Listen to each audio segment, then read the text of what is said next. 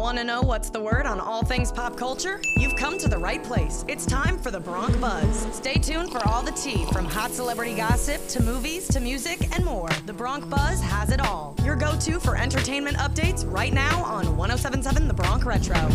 Welcome to the Bronc Buzz, your daily dose of sizzling drama and entertainment your host, Emily O'Connor, coming at you from 1077 The Bronc Retro here at Rider University. Hugh Jackman and Ryan Reynolds are spending some quality time with each other. The actors and close friends were spotted on a walk together in New York City on Monday. The pair's outing comes a few days after the X Men star and wife, Deborra-Lee Jackman, announced their split following 27 years of marriage. Jackman and Reynolds are soon set to reprise their Marvel characters Wolverine and Deadpool, respectively, in the upcoming Deadpool 3 movie, which was in the midst of filming before actors went on strike in July.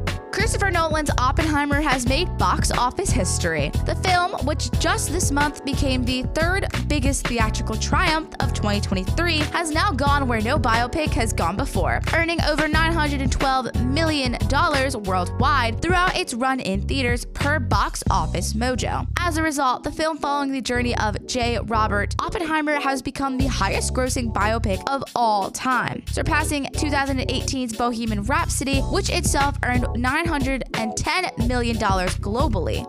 Come on, Katy Perry, show them what your music is worth. On Monday, the Carlyle Group announced the firework performer sold her rights to her songs and albums released between 2008 and 2020 to Litmus Music for a reported $225 million, according to Deadline and Billboard. The deal includes Perry's five albums released through Capitol Records 2008's One of the Boys, 2010's Teenage Dream, 2013 Prism, 2017's Witness, and 2020's Smile, which features 16 singles that have since been certified multi platinum by the RIAA. The album's masters will continue to be owned by Universal Music Group, Capitol's parent company per Music Business Worldwide.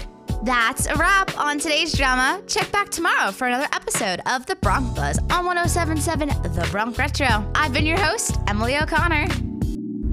We hope that you've gotten your daily fill of movie, TV, music, pop culture news, and more. But if you've missed What's the Word with the Bronc Buzz, check out all entertainment reports on 1077thebronc.com slash Bronc Buzz. Now back to the classic hits of the 50s, 60s, 70s, 80s, and 90s on 1077 The Bronc Retro.